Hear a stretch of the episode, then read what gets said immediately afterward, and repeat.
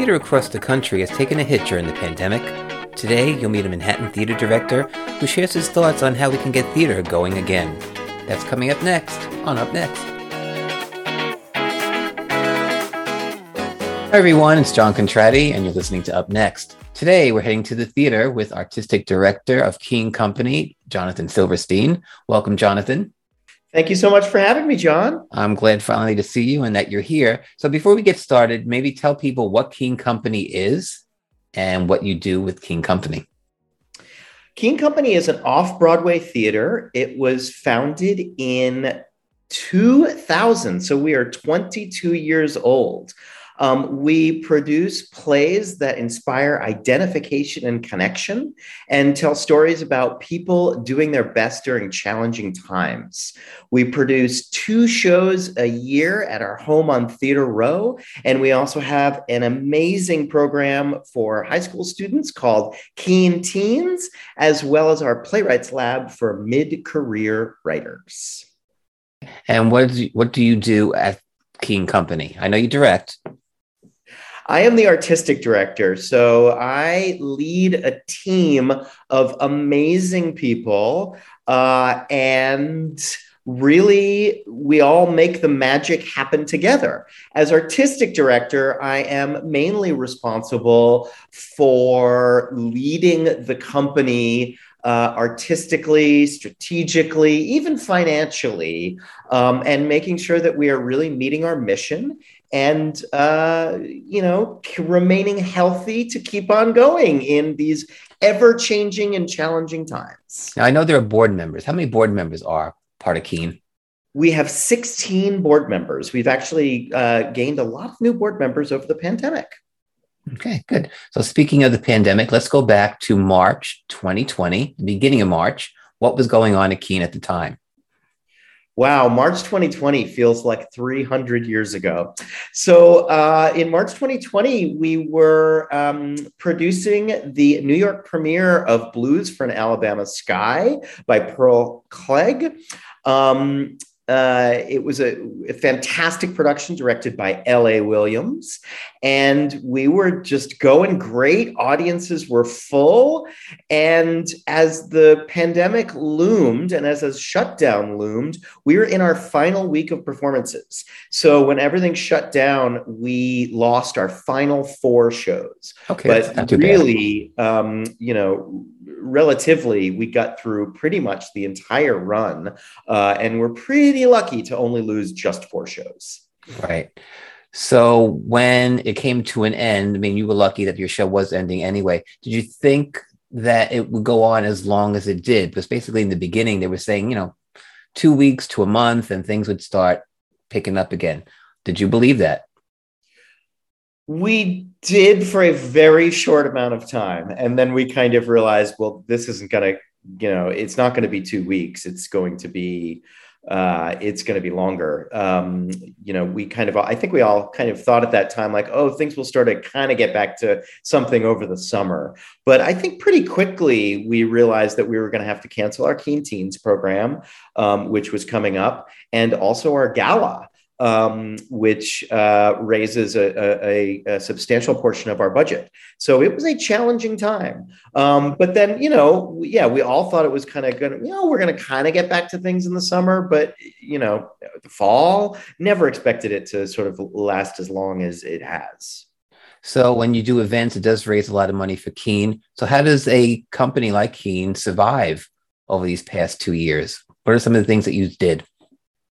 Well, first of all, I want to talk a little bit about the work that we did. Um, you know, we decided as a company that it was really important to keep on producing and to keep on employing actors and playwrights and technicians and designers and getting work out there to connect with our audience. We didn't want to just go dormant if we couldn't actually produce in person. So we decided to do a whole season of audio theater. Uh, I fe- I sort of love old time radio um, and felt that audio was sort of a step removed from theater, but really akin to it, in that you have to really use your imagination in the same way that you do often in the theater. So we really pivoted hard to audio theater and um, we commissioned uh, five new works that we, um, uh, by um, playwrights we'd worked with before, including Pearl Cleage, and we produced these pieces uh, and released them for free. Um, in addition to that, we did a, a, a, weekly interview series called Keen After Hours, where we interviewed um, not only wonderful Keen alumni, but also friends in the industry. And then we also did um, a number of benefit broadcasts uh, that were um, revivals of old time radio plays, including Sorry Wrong Number with Marsha Mason, War of the Worlds with Jason Tam, and yours truly, Johnny Dollar with Santino Fontana. Fontana. Uh, in addition to, we did a, a one video um, piece, which was a reading reading of um, The Year of Magical Thinking with the amazing Kathleen Chalfant. So we kept ourselves very busy throughout the pandemic producing work. And because of that, we were also able to then continue to get donations and grants, which is really what sort of helped keep us going. Um, luckily, all these things that we did were, were fairly. Um, uh, fairly inexpensive compared to putting on an actual production. So we really kept costs low and just kept on doing work, kept on raising money. And I'm also happy to say that we didn't lay off any of our staff. And we actually ended the year um, between all the things that we did and you know some some government help as well. Uh, we ended the year very uh, in a good position. So um, thankfully, we kind of ended last year um, in a strong place. This year is actually proving to be a little bit even trickier than last. Right. So speaking of that, 2022 is here. And, you know, if you look at newspapers, you hear the news, a lot of theaters are having problems closing down a show or two. Um, what do you think the answer is? How can we move forward? I think we've all got to move forward with safety, number one uh, and making sure we are keeping our uh, everyone who works with us safe and our audience safe. Um, and that's through good um, uh, PPE and also rigorous testing, um, which we do uh, three times a week. Um, but number two is I think we sort of have to move forward with a little bit of patience and, shall we say, uh, kindness and generosity. Uh, we are moving forward with doing a production that starts rehearsal in a week and a half. Um, and we are committed to keeping on moving forward, yet doing it in a responsible way and also sort of a, uh, I would say, a humble way of realizing where we are at this moment. That a knowledge that it is going to be a bit more difficult that there are going to be bumps in the road but that we are grateful for every day that we are in rehearsal creating art and every show we are able to do for a live audience no matter how many people are there so, what would you say to a person who wants to come back into the city? They want to see a show, they're kind of leery. And what would you say to them, especially when the media sometimes makes people take two steps back? They may be thinking about going to see a show, but then they start hearing things and they're like, oh, well, we'll wait a little bit longer. Well, I think it's really an individual decision what people decide to do and what they're comfortable with. The night out at a theater should be an enjoyable experience. So I think if it's a really stressful experience, that that that's sort of counterproductive. However, you know, I will say that every you know vac- vaccination policies are in full effect. Every theater or most theaters that any theater that i've been to actually has been really good about checking vaccination and being careful. Um, most of the theater i've been to in fact all of the theater i've been to people have been keeping their masks on and being very respectful of other people. And i've found that theater goers who who are out and about are being responsible and really playing by the rules. And so, therefore, I feel quite safe um, in a theater uh, as long as everyone is masked. Um, and I, really I agree. I agree with you. Yeah, I agree with you. I mean, everyone needs to be masked. But what about the person who's not vaccinated, who might be healthy, but then the person who is vaccinated just has to show a card and come into your theater and may have COVID? What do you think about that? Well, that's a that's a tricky one. Um, I mean, there are so many breakthrough cases, which I, I think is is you know the vaccination status doesn't provide us that gold seal anymore. Uh, I am just hopeful that those who you know are walking into the theater vaccinated hopefully are being responsible about not going to the theater if they don't feel well. If they have a cold, stay home. Um, you know, or if they feel like they have a cold, stay home. Uh, I know so many theaters are being really wonderful about um, uh, ticket exchanges and and uh, postponements and and so I just say to all theater goers, just be responsible and be responsible for the way you feel. So tell us about the new show that's coming up at Keen. When does it start? And tell us all about it. So, we're producing a world premiere comedy called This Space Between Us by Peter Gil-Sheridan. Uh, it's a story about, uh, it's a comedy, uh, a very timely comedy about a successful young Cuban American lawyer who decides to drop his career and pursue humanitarian work in Africa.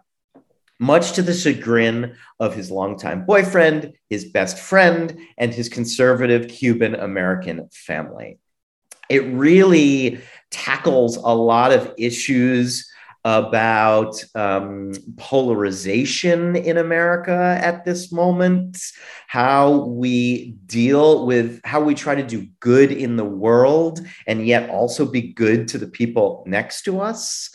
Um, and throughout all of it, it's got a biting wit and is incredibly funny and incredibly empathetic towards all these characters who have very different viewpoints. So um, we're excited. We start rehearsals next week. We start previews on February 22nd with an opening night of March 8th, and we run until April 2nd and that is at Theater Row at 410 West 42nd Street. You can find all information on our website at www.keencompany.org. That's K E E N company.org. Good. You had mentioned before Keen Teens. So, if uh, any young viewers out there listening, what is that about? Keen Teens is just a fantastic and inspiring program. Every year, we commission three professional playwrights to write large cast plays for high school students. And these are plays that we ask the playwrights to talk to students on their level, not to talk down to them.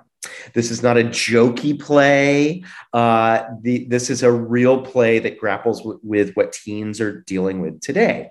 We um, so the playwrights write the plays. We bring in professional directors and professional designers, and then we audition teens from the New York City and tri-state area. We cast about 30 teens in a free program in which they will act and premiere these plays um, in May.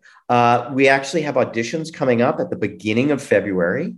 The rehearsals begin in a few weeks in February and they go all the way till mid May. Uh, it's a free program for the teens.